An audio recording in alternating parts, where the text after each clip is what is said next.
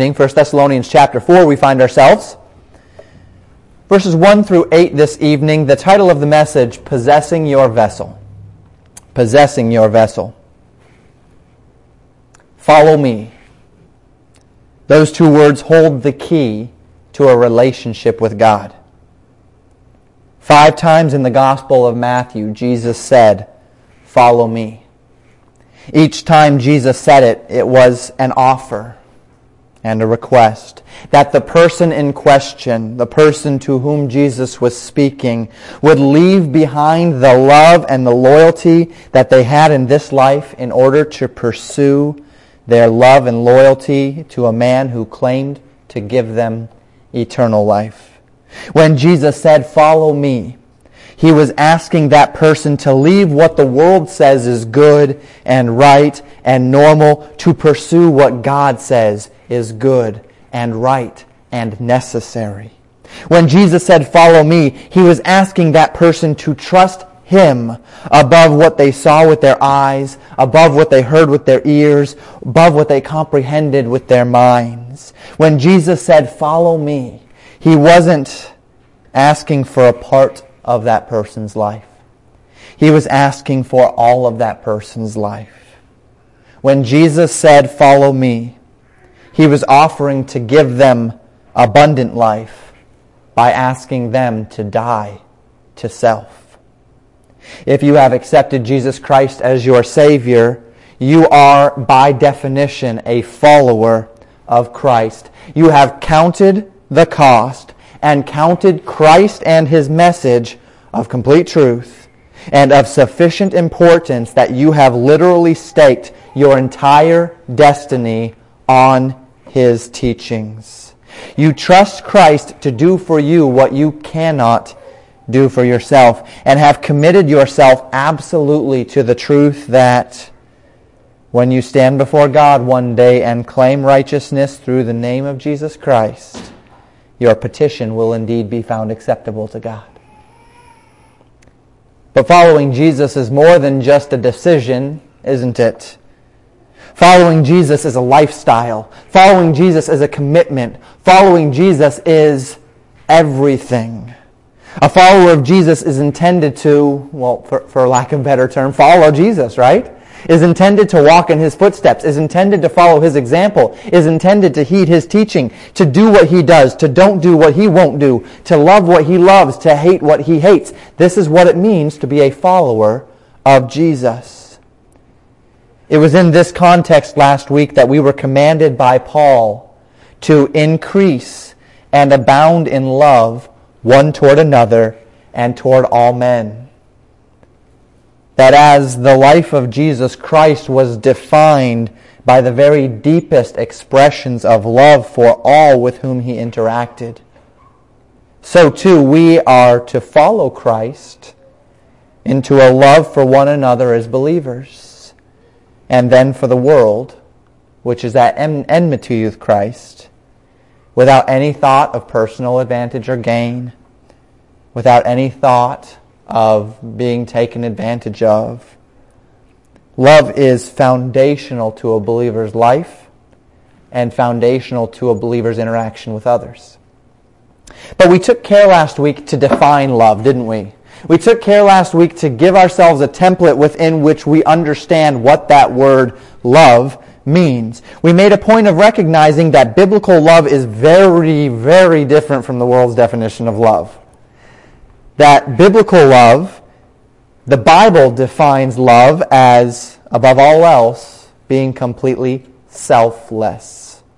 Completely selfless. Love takes no thought for his own well-being, but rather pours out his efforts into the well-being of others. Now, the world, on the other hand, defines love very differently, does it not? In the world around us, love is often seen as an emotion, not a choice. A feeling that cannot be defined, but even though it cannot be defined, it somehow is able to drive the very deepest compulsions that we have. That love is nebulous, and yet somehow love drives us.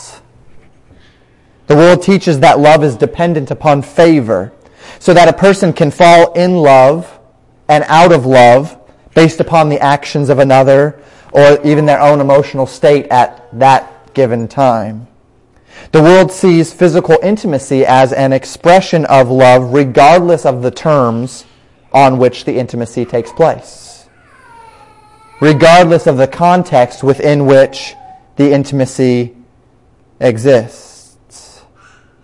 The world says that physical intimacy is love, and where physical intimacy exists, love exists. It's very apropos that this message would be founded on Valentine's Day weekend. It's the weekend of love. And according to the world, regardless of whether physical intimacy is within the context of a marriage or outside of marriage, it's an expression of love. Regardless of whether this intimacy is between a man and a woman or a man and a man or a woman and woman, it's an expression of love. Regardless of whether this intimacy is with many or just with one, it is an expression of love. That's what the world says. And the world could not be farther from the truth. The world could not possibly be farther from the truth. 1 Thessalonians 3 12 and 13, Paul exhorts us unto biblical love. This week, Paul extends that teaching by exhorting us unto personal chastity and physical purity. These two concepts are not just related, they are, in fact, inseparable chastity and purity. You cannot abound in love toward God and others if you are also engaged in sexual impurity. Simply put, this is going to be a pointed message. I'm not going to beat around the bush. And it needs to be said, and it needs to be heard. And I'm glad you're here to hear it this evening. So please look with me at 1 Thessalonians 4, beginning in verse 1.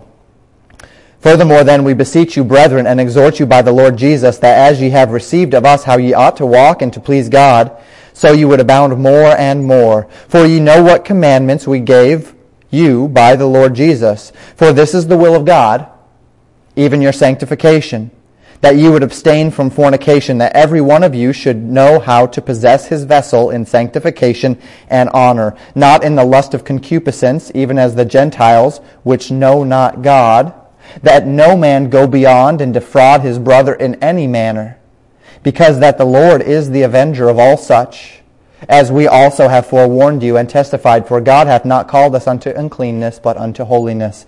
He therefore that despiseth, despiseth not man, but God, who hath also given unto us his Holy Spirit. That's the text this evening. Let's walk through it together. In verse 1, we see Paul say, Furthermore, then we beseech you, brethren, and exhort you by the Lord Jesus. Furthermore, Paul says, in addition to this exhortation in verses 12 and 13 of chapter 3 to uh, increase and abound in love more and more toward the brethren and toward all men, let me mention a few other things, Paul says. There's something remaining that Paul feels compelled to state if he's going to give these believers a well-rounded understanding of his request that love would abound. And it's not just going to be tonight's message that will be a part of this request. His request that love would abound more and more will encompass several ideas of Christian liberty, several ideas of Christian sanctification, several ideas of discipleship, several ideas of practical Christian living that will in fact take us through the majority of the rest of the book of 1 Thessalonians. But the one that Paul is teaching on this evening will be on sexual impurity. Paul's teaching here assumes what we might say two forms. He first says, We beseech you. We beseech you, literally meaning to request in an authoritative manner. To request with the full expectation that that request will be met. This is not the idea, say, of a father go or a child coming up to his father and saying, Father, may I have a cookie? That is a child humbly asking his father for something for favor. This is more along the lines of, an, of, of a parent going up to a child and saying, Excuse me, child, go, will you please go clean your room? There is an authority that compels a parent saying, Child, please go clean your room, because the parent is indeed asking his child to do something. One, the one, in the one example, the child is seeking the favor of the parent. In the other example, the ex- authority is indeed expecting something to be done. So Paul is not saying here that this is an optional thing. He's not saying, I'm asking you to maybe think about possibly just maybe you're okay with it doing this. He's saying, I am heartily, strongly requesting as your father in Christ, as the one who led you to Christ, as the one who helped you form this church, as your spiritual authority, I am beseeching you, asking you to do this. He is using terms, however, that appeal more to his love for them than to his authority over them. He does get more, more serious in his second clause. He first says, We beseech you, brethren, and then he says, And exhort you by the Lord Jesus. Not only does he beseech that earnest and authoritative request unto them, but he exhorts them. Literally the idea of urgent counsel, of calling someone near, of imploring them, of saying, This is something that you need to know. This is something that is very important to you. This is something that you need to know before you get out there, before you go out into the world, before you begin making decisions. You need to hear a few things, and this is one of them. And as if his language were not enough, he says, I exhort you by the Lord Jesus. He could not exhort them by any greater name, could he? He is, he is beseeching and he is exhorting in the name of Christ that they would take his teaching and they would receive it. Well, what is his request? He says in the second half of this verse, As ye have received of us how ye ought to walk and please God, so you would abound more and more. Simply put, Paul's request is that these men and women in the church of Thessalonica would abound in the teaching that Paul and his companions gave them regarding how they're supposed to live their lives. That in the same manner that the Thessalonian church followed Paul's example of love. Remember that? Remember how Paul said in, in chapter 2 and chapter 3 as we were teaching on the ministry and how the ministry, uh, it, how it, it affects us and how Paul did his ministry. He had mentioned that, that his ministry was one of example that he went to them and he lived out a proper example among them and he desired that his example would be a teaching tool where they would look at the way he lived his life and say that's how we need to live our lives and Paul says the same thing here. We beseech you, we exhort you that as we walked, and as we told you you should walk, that you walk. Uh, the other day, my, my children were out in, the, in this back parking lot after it had snowed, and we were walking around. And uh, we were walking in fresh snow, and so every step I took, I was leaving footprints. And one of my daughters was jumping from footprint to footprint in Daddy's footprints footprint to footprint to footprint to footprint, walking, taking the same steps that daddy walked. That's what Paul is asking here. I'm leaving footprints, Thessalonian church. I'm walking in a direction. Follow me. Where my foot goes, your foot goes. Your foot goes. Your foot goes. Follow my example. As we have taught you how you should walk, and please God, do it. That they would follow Paul's example and teaching. See, we can talk about loving God, but as the old adage goes, talk is cheap, isn't it?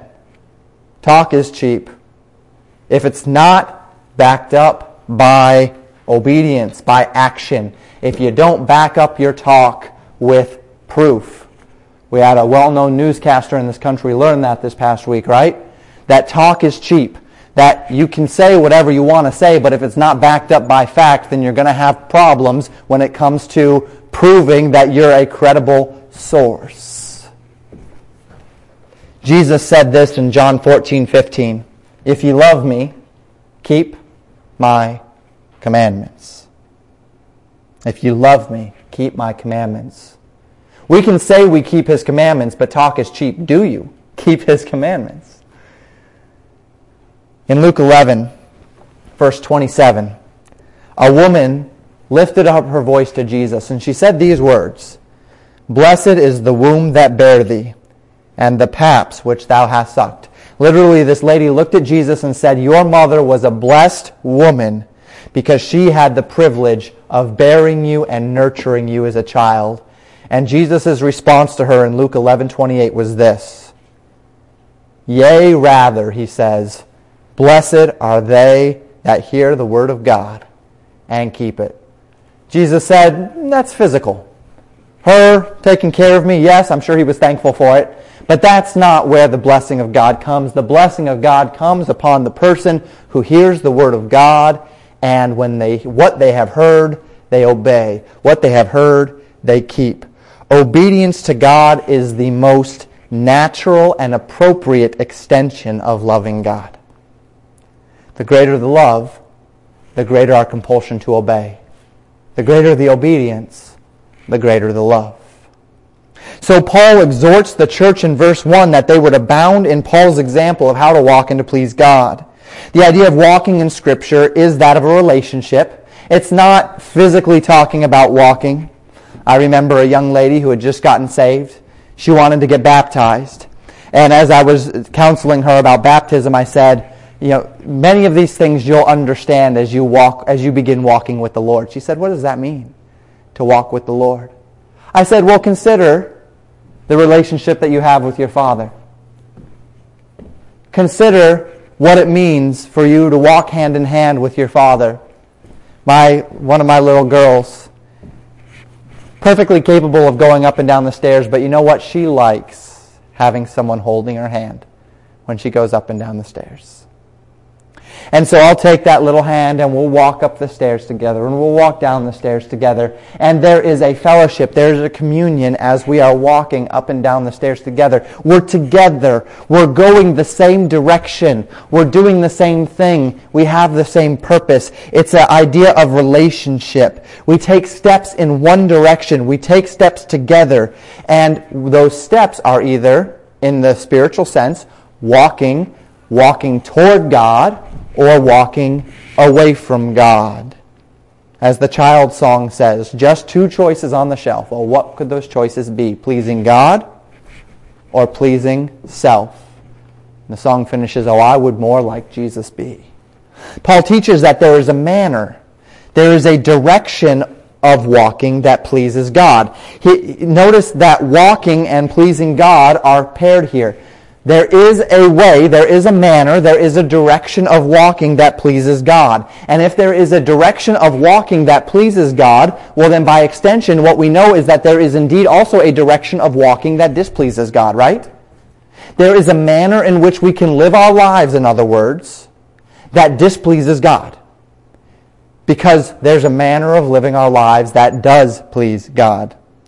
We need to be walking in the manner, in the direction to please God because we love Him. And Jesus Christ walked in that direction, and if we're following Christ, step, step, step, we are indeed going to be walking in that direction. Paul will speak on many elements of the Christian walk over the next two chapters, but in, in verses 2 through 8, we actually get into the meat of what Paul is saying this evening. He teaches on personal purity. Notice what he says in verses 2 and 3. For ye know what commandments we gave you by the Lord Jesus. For this is the will of God, even your sanctification, that ye should abstain from fornication. The first way that Paul mentions to walk and to please God is by obeying God's command as it refers to sexual purity. The church of Thessalonica, like the church of Corinth, was a city that had formerly been an important city in the Greek Empire. Now, the Greek Empire had been overthrown by the Roman Empire, and while Thessalonica and Corinth were not nearly as important cities in those empires, they still had status, and they had still carried over much of Greek culture and philosophy. Both Greek culture and Roman culture were entrenched in deep sexual immorality. The temples of their false gods. You think particularly in uh, Ephesus, they had the temple of Athena. And as we consider, or Diana, as we consider that great temple, what we understand about much of how worship to these gods, and particularly that god, um, went about was that uh, prostitution, sexual misconduct were regular and even considered proper means of worship in the temple of these false gods. That sexual misconduct, that prostitution, that these things were a part of worship that you would pay in order to, to uh, engage with temple prostitutes, women who who had dedicated themselves to this life of dishonor in the name of a false God. And so in these churches in Macedonia and Achaia, churches like Thessalonica, churches like Corinth, even uh, the uh, church of Philippi was there as well, um, Paul is very direct in his teaching against sexual misconduct. And the word used in verse 3 in our King James Bible is translated fornication is literally the Greek word porneia. It's the word by which we get our word pornography. It is somewhat of a catch-all word that includes any sexual activity outside of the bounds of that which God has prescribed for us. Now in 1 Corinthians 7, there is only one context given within which any sexual activity can take place without displeasing God. There's only one context within which sexual activity can happen while still pleasing God. If I can give you both the negative and the positive way of saying that. And that context is one man, one woman for life. Marriage is a gift from God, intended by God to continue the human race through procreation, but also to give mankind an honorable outlet for the sexual desires of the flesh. Human sexual devi- desires are indeed very strong by nature, but we learn all the way back in Genesis, Genesis that nakedness is a shame. That nakedness is is a, a man, the shame that we have in our nakedness is an evident manifestation of our sinfulness against God. When Adam and Eve sinned against God in the, in the garden, the first thing they recognized in their sin was that they were naked. Nakedness is an expression, and uh, is a, a testimony, we might say, of our shame for our sin before a holy and a righteous God. Nakedness is unpleasing to God, and we know from the scriptures that to willingly look upon the nakedness of another is to degrade them and to dishonor the God who made them. This is why Noah's son was cursed. Oh, his grandson was cursed. Canaan was cursed because one of his sons looked upon him and did not honor him, but rather mocked his nakedness, which was to degrade his father, to dishonor God, and in doing so was a shame to him. The shame of nakedness is built into hu- humanity just as strong as the desire to look upon it. And to whatever degree we do not feel shame at our nakedness or seeing the nakedness of another, to that degree we have dulled the God-given shame and sensibility of our conscience against this sin. With, the, with one exception. And that exception is the context within which God allows us, which is the context of one man and one woman in ma- marriage for life. Marriage is God's gift and God's solution to the deep desire that humans have for physical intimacy. Within the context of marriage, a man and a woman can pursue physical intimacy without shame. There is no dishonor in the marriage bed, and the marriage bed is the only context within which there is no dishonor for sexual conduct. That being said, any sexual pursuit outside of marriage, as defined in the Bible, one man, one woman for life, is without question sinful. Adultery, sexual intimacy with another while married, is outside the bounds of God's design and is sinful.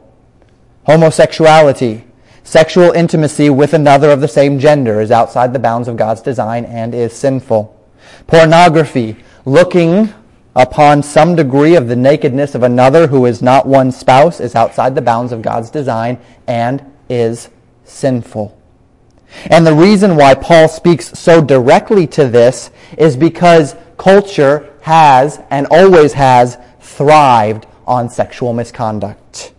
Pornography today is a multi-billion dollar business. Prostitution thrives in every culture around the world. The entertainment industry, music, television, videos, video games incessantly preach the virtues of sexual perversion. It's in our cartoons. It's in our sitcoms. It's all over the big screen. It's in every sporting event. It's on billboards as you drive down the road. It's the very backbone of internet traffic. It's the theme of an overwhelming number of country songs. It's the theme of an overwhelming number of pop songs. It's the theme of an overwhelming number of rock and rap and hip hop songs. And because it is everywhere, you and I must be particularly purposed in our preparations for its temptations and in our personal defense of our purity and may I just say as well, the purity of our children. If we allow this topic to become taboo, so that you and I are afraid to preach against it, so that we as parents are afraid to talk to our children against it, we will fail. If we allow ourselves to become desensitized to sexuality in our culture, which our culture is becoming devastatingly desensitized to sexuality, if we allow ourselves to be desensitized to sexuality so that we can watch sexual misconduct on television and laugh, or listen to, uh, to the music and enjoy it, or indulge in it ourselves, then we have failed. And if we fail in the area of sexual misconduct, we are without question pleasing, displeasing God. We defile our own hearts bodies and consciences. We lose our testimony to a lost and dying world, and it's just plain not worth that, folks. Paul's teaching is this God's will for you. He explicitly states it. We talked this morning about praying for God's will, right? How do I find God's will? Oh, I wish I knew God's will in this situation, this situation. Here's one area where you don't have to pray. It, you don't even have to infer. For this is the will of God. Look at that, right? Even your sanctification, that word meaning purity, that ye would, should abstain from sexual misconduct. We walk through life earnestly seeking to know God's will. But this is just stated right there for us. Stay away from pornography. Stay away from adultery. Stay away from nakedness. Stay away from homosexuality. These things are impure. They are outside the God given context of sexual intimacy. They are sexual perversions. They do not and cannot please God. And what does this mean to live a life of personal purity. Look at verse 4. That every one of you should know how to possess his vessel in sanctification and honor. That word sanctification is the same word that we saw in the last verse. Purity and honor, literally meaning value, esteem, dignity. It means that you see your body, this body that you have, as a vessel for God's use. And thus, you operate in a manner that reflects purity and dignity of being a tool for God. In the Old Testament, the priests were required to wash themselves and to change their clothes before entering into the tabernacle or entering into the temple of God. The reason why they did that is because they were entering into the dwelling place of God and their bodies needed to reflect the purity and the dignity of the location within which they were and the occasion with which they entered. They were going to minister unto God before the people, and this was a time for personal purity. A lamb that was to be brought for a sacrifice before God was required by law to be without blemish. There could not be any physical deformities on that lamb. Their fur could not be spotted or speckled or have any sort of uh, blemishes. It needed to be, for lack of a better term, a perfect specimen of a lamb. The reason for this, because they were giving that lamb to God. And their gift needed to reflect the purity and the dignity of the one to whom they were giving their gift. Now, in our age, we do not enter into a tabernacle to meet with the Lord, do we? Our bodies, in fact, the Bible says, are the temples of the Lord. Consider 1 Corinthians 6, verses 18 and 19. This is Paul teaching to the Corinthians about fornication. And look at how, how dramatic his, his command is here. He says in verse 6, or verse 18, excuse me, flee fornication. He's just as pointed with Corinth, uh, with Corinth as he is with Thessalonica. Flee fornication. Every sin that a man doeth is without the body. It's external. It, every sin that a man does uh, happens outside the body. But he that committeth fornication, sexual misconduct, sinneth against his own body. What, he says, know ye not that your body is the temple of the Holy Ghost which is in you? Which ye have of God, and ye are not your own. Your body is the temple of God. When you perform other sins, if I steal something, that's outside the body. If I uh, cheat, that's outside the body. That's something that's being done to someone else or against someone else. But when I perform sexual misconduct, I am sinning against my own body, which is the temple of the living God. Your body is not your own if you are a believer in Christ. It is God's body. It is for God's purposes. It is God's tool. It is God's temple. It's where God lives. It is through whom God operates. That means that our bodies should be esteemed by us to be of the utmost value and the utmost dignity. There is a natural dignity to any human because he's a creation of God, right? Because we are created in the image of God, there is a natural human dignity that we all have. When we contend against the vile sin of abortion, we do so on the grounds of human dignity, right? That this is a child created in the image of God that is being mercilessly killed. When we contend against the vile sin of euthanasia, where we kill people when they're no longer of use to society, we kill the handicapped, we kill the elderly because they're just bogging us down, they're just dragging us down. When we contend against this sin, we do so on the grounds of human dignity, that these are men and that these are women, and though perhaps incapacitated in some way, they are a creation of God who has a right to live until God chooses to take them home. When we contend against the vile sins of child pornography or child prostitution, we do so on the grounds of human dignity, that this is a young child, a creation of God who has a right to life and is being exploited by others as a piece of meat for these wicked people's pleasure our contentions against slavery, our contentions against abandonment, our contentions against other forms of murder other than abortion and euthanasia, our contentions against assault, and every other crime against another, uh, at least to some degree, is argued on the basis of human dignity. That as a creation of God, every person has a right to live before Him in dignity. How much more so? Is there a dignity to a human body that is also the temple of the Holy God? How much more dignity, not just because you have been created by God, but literally because God indwells you? How much more esteem ought we give to a body that serves as the vessel through which God operates in this world? Once saved, we are not only a vessel, but we are intended to be a vessel sanctified by God for use in reaching the world for Christ.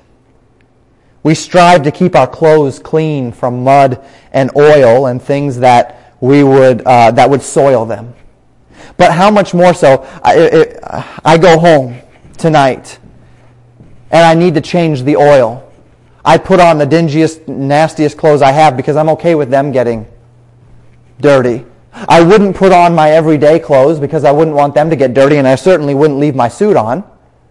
How much more so would I take care of the finer clothes, the, the clothes that are intended to be more honorable? We keep our silverware bright, but how much more so do we take care of our fine china? When something is set aside for a particular and a fine purpose, we take extra pains to ensure that it's kept safe that it's kept clean, that it's kept beautiful.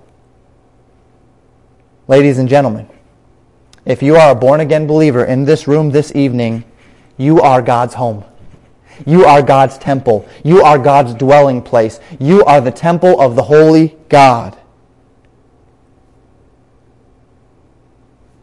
How much more so should you keep it clean? It's all over the news. The movie Fifty Shades of Grey was released yesterday, right? Big controversy over this movie. The book highlights the debauchery of the society in which we live, the debauchery of the imaginations of people within which we, uh, of the people of this culture. And I have no doubt the movie does as well. Now imagine if when that movie comes out on DVD, I were to bring that movie to church and show it here on a Sunday evening. Say, this is going to be our Sunday evening service. We're going to watch this movie. Be pretty appalling, wouldn't it? How dare I? How dare I bring that movie into a place where we are consecrating ourselves to the worship of God? How dare I defile this place of worship? How dare I desecrate a place set aside to honor the Lord by showing a movie full of filth and perversion? Full of the very basest of everything that is wrong with the sexual mindset of this culture. I mean, it would be bad enough if I took it home and watched it at home, much less bringing it to church. But imagine now your body as the temple of God. It doesn't matter if you're watching that movie at church or if you're watching that movie at home. You are watching that movie in the temple of God. You are filling the temple of God with what is coming into your eyes. God is watching it with you, if we could put it that way. It doesn't matter if you view that pornography at church while pastor's preaching or at home in the, in the darkness, darkest corner of your house. You are viewing that pornography in the temple of God. God is watching it with you. It doesn't matter if you are physically intimate outside of marriage in the church or in the privacy of your bedroom. You are being physically intimate outside of marriage in the temple of God, and God is there with you. And the temple of God is worthy of honor. The temple of God is worthy of purity. The temple of God deserves better than sexual misconduct. And it is the will of God that you keep your body pure. And when we don't keep our bodies pure, when we pursue the lust of our own longings at the expense of our personal purity, when we dishonor our bodies and thus desecrate the holiness of the temple of God, when we pursue sexual misconduct in any form, look at what Paul says in verse 5. Not, he says, don't do, not in the lust of concupiscence, that word literally meaning a forbidden lust, a longing, an insatiable lust that we feed even as the Gentiles which know not God. When we pursue sexual misconduct, Paul says we become no different than the world around us. You remember that, you know, that place called the world, right? They're the ones who we're supposed to be reaching. They're the ones who we are supposed to be living as a light in the darkness so that they could see our good works and glorify our Father which is in heaven. They're the ones who are supposed to see how different we really are and wonder what we have that they don't have and want it too. They are the ones that are our mission field. And then they see us defile our bodies in the same way they defile theirs. And they say, oh, look, these folks are no different than I am. And they give into their passions and they watch you give into your passions just the same. And they say, There's no freedom from sin in this faith. And our testimony is non existent because we're no different than anyone else. We're driven by our lusts just like anyone else, our uncontrollable desires just like anyone else. We're not the light of the world to see. We're as dark as they. We're not the salt of the earth. We're fodder for anti Christian rhetoric. That's what's at stake here. But that's not all. Not only does it hurt our testimony, but look at verse 6. Paul says that no man go beyond and defraud his brother in any matter because that the Lord is the avenger of all such, as we also have forewarned you and testified. Not only is your testimony damaged, perhaps irreparably, by sexual misconduct, but when you commit a sexual sin, you are defrauding someone. You are stealing from someone something that is not yours. The argument is made that the Ten Commandments say nothing about sexual misconduct outside of marriage, only about adultery within the scope of marriage. Well, that's wrong. Because Paul states here that sexual misconduct in any context is to covet something that is not yours and to take it. Thou shalt not covet. Thou shalt not steal. When you look at a woman in lust, men, you are defrauding that woman of her dignity. You are taking something from her. If she's married, you're defrauding her husband of that which is rightfully his and only his. If she's unmarried, you are defrauding her father of that which is in his safekeeping by God's command. When you pursue sexual misconduct with another, you are defrauding that person of their dignity. You are defrauding their spouse, or perhaps their future spouse, of that which is exclusively theirs by right. You are defrauding their protectors, be it parents or some other guardian, of that which is in their safekeeping. Paul says, when you go beyond in sexual misconduct, you defraud someone. And to defraud another is to do the very opposite of loving them, isn't it? You're not doing what is in their best interest. You are doing what you want with them. And that is to defraud them. And to fail to love is to fail to be like Christ. And to pursue sexual perversion is to pursue uncleanness. And the second half of this verse tells us that the Lord is the avenger of all such actions. Literally, God will make right this wrong. The Bible doesn't tell us how. Paul says, I wrote, uh, as I told you before, says specifically in verse 6, um, excuse me, uh, as we also have forewarned you and testified. So at some point previously, while Paul was in Thessalonica, he told them this already, and he forewarned them. He testified unto them that God is indeed the avenger of those who would defraud a brother in some sexual perversion, we don't have it written specifically what that avenging would be, but you can mark it down. God is the avenger of all such.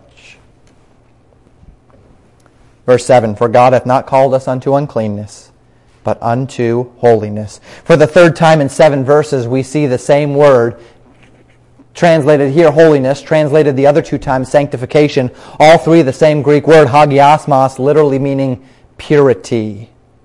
Translated um, in order that we would recognize the tremendous weight of the word holiness in this case. God wants you sexually pure. This isn't an age issue. This isn't a gender issue. This isn't just something that teenage boys need to hear or teenage girls need to hear. This is a message, this is a Christian issue. God wants us sexually pure. Verse 8. The bottom line is found in verse 8. He therefore that despiseth, literally meaning to set aside or to disesteem, despiseth not man, but God, who hath also given unto us his Holy Spirit. When you engage in sexual misconduct, when you defraud another, especially those that are of the household of faith, a fellow brother or sister in Christ, when you look upon the nakedness of one outside of God's design, when you engage in physical intimacy with another outside of God's design, you are telling God that you care more about yourself than Him. You are disesteeming God. You are lowering your esteem for God in your eyes to the extent where you are elevating your own lust above God's worth. The very God that gave you His Holy Spirit, the very God who placed His Spirit within you, the very God that has turned you into the temple of the living God, you are going into His temple, you are brazenly looking at Him in the face, and you are committing sexual impurity before His eyes. That's the brazenness of the sin that Paul is stating here.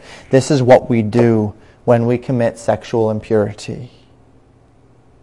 Men, I'm going to turn to you specifically for a moment. The women will kind of come in here and then they'll come out again as I'm addressing the men.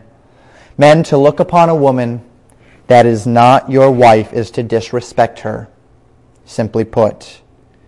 If you want to be a man who respects women, who esteems God, then honor them by treating them more than just meat for our personal consumption. Western culture, like every culture that has ever lived, sees women as objects for little more than personal pleasure. It is the greatest of ironies that in the midst of all of the ridiculous and radical feministic ideas that are floating around in Western culture right now, the intense amount of feminism to where if a woman uh, speaks against feminism in public, she is publicly scorned for saying such a terrible thing where women think they are contending for self-respect by demanding the same jobs and the same pay as men, by demanding their freedom from the biblical expectations of, of gender roles. Women are using that so-called freedom to debase themselves in the eyes of men. Women are taking that so-called freedom and placing themselves even deeper into the yoke of the bondage of men's lusts and passions.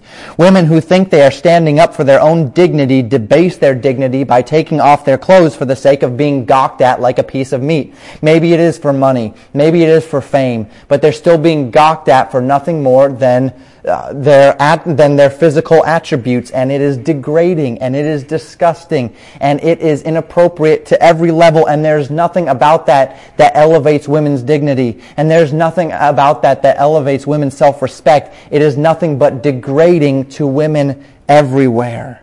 Women who think they are empowered put on next to nothing and dance around a football game in order to keep the attention of a bunch of half-drunk men and they think that somehow this is a dignified thing, that somehow they're living the female dream. Our society, like every other society that has ever lived, has degraded itself to the point that women are in professions of shame, but are unashamed. To where women are proud of the various ways that they debase themselves. To where women look at modest women and say, oh, how constrained they are. They wear jewelry, putting it in places that encourage men to gawk at them. They get tattoos in places that encourage men to gawk at them. They wear clothing that draw attention to everywhere but their face. And while I do not pretend that women are not responsible for their own actions, supply always follows demand. Women do this because men will look, because it will get them the attention they seek. Pornography is a thing because there's great demand for it. Prostitution is a part of our culture because there is demand for it. And be it far from us, men, to perpetuate this demand by in being involved in it ourselves. But it goes much deeper than that, doesn't it? Men or women, it comes down to this. Every time we engage in sexual misconduct, every time we look at pornography, engage in some sexual intimacy outside of God's context of marriage between one man and one woman for life, we desecrate the temple of God. We spit in God's face. We tell God directly to his face that what we want matters more than what he wants. And so the point, men and women, is this. Flee fornication. Stay away from sexual sins. Men, if you're caught in this grasp, recognize it, admit it, and get the help you need. No excuses. I can quit any time. It's not a big deal. Excuses are nothing more than path to destruction. Don't give excuses. Get it taken care of. Women, if you have been caught in its grasp in either the object form or the participation form, get out now. It's not a big deal. Yes, it is. He says he loves me. No, he doesn't. Women, you will excuse your way all the way to ruin. Paul said in 1 Corinthians 6:18, flee fornication. If our church is ever to be used by God, we must flee fornication. If you are ever to be used by God the way He wants to use you, you must flee fornication. We need to stay as far away from sexual sin as we possibly can. We need to be pure vessels, holy vessels for the Master's use. And in a society that has lost, uh, it is lost in the very deepest depths of unrighteousness and impurity. In a society that is so, the moral compass of our society is so backward that even sodomy and even polygamy are seen as acceptable lifestyle choices. You and I have the privilege of being beacons of righteousness, of purity, and of holiness for all the world to see. But we can only be that way if we will choose to be that way. So may God help us. May He help us to love Him through obedience. Remember, talk is cheap. Love Him through obedience rather than disesteeming Him, despising Him through rebellion, particularly in this matter of sexual purity. Let's pray together.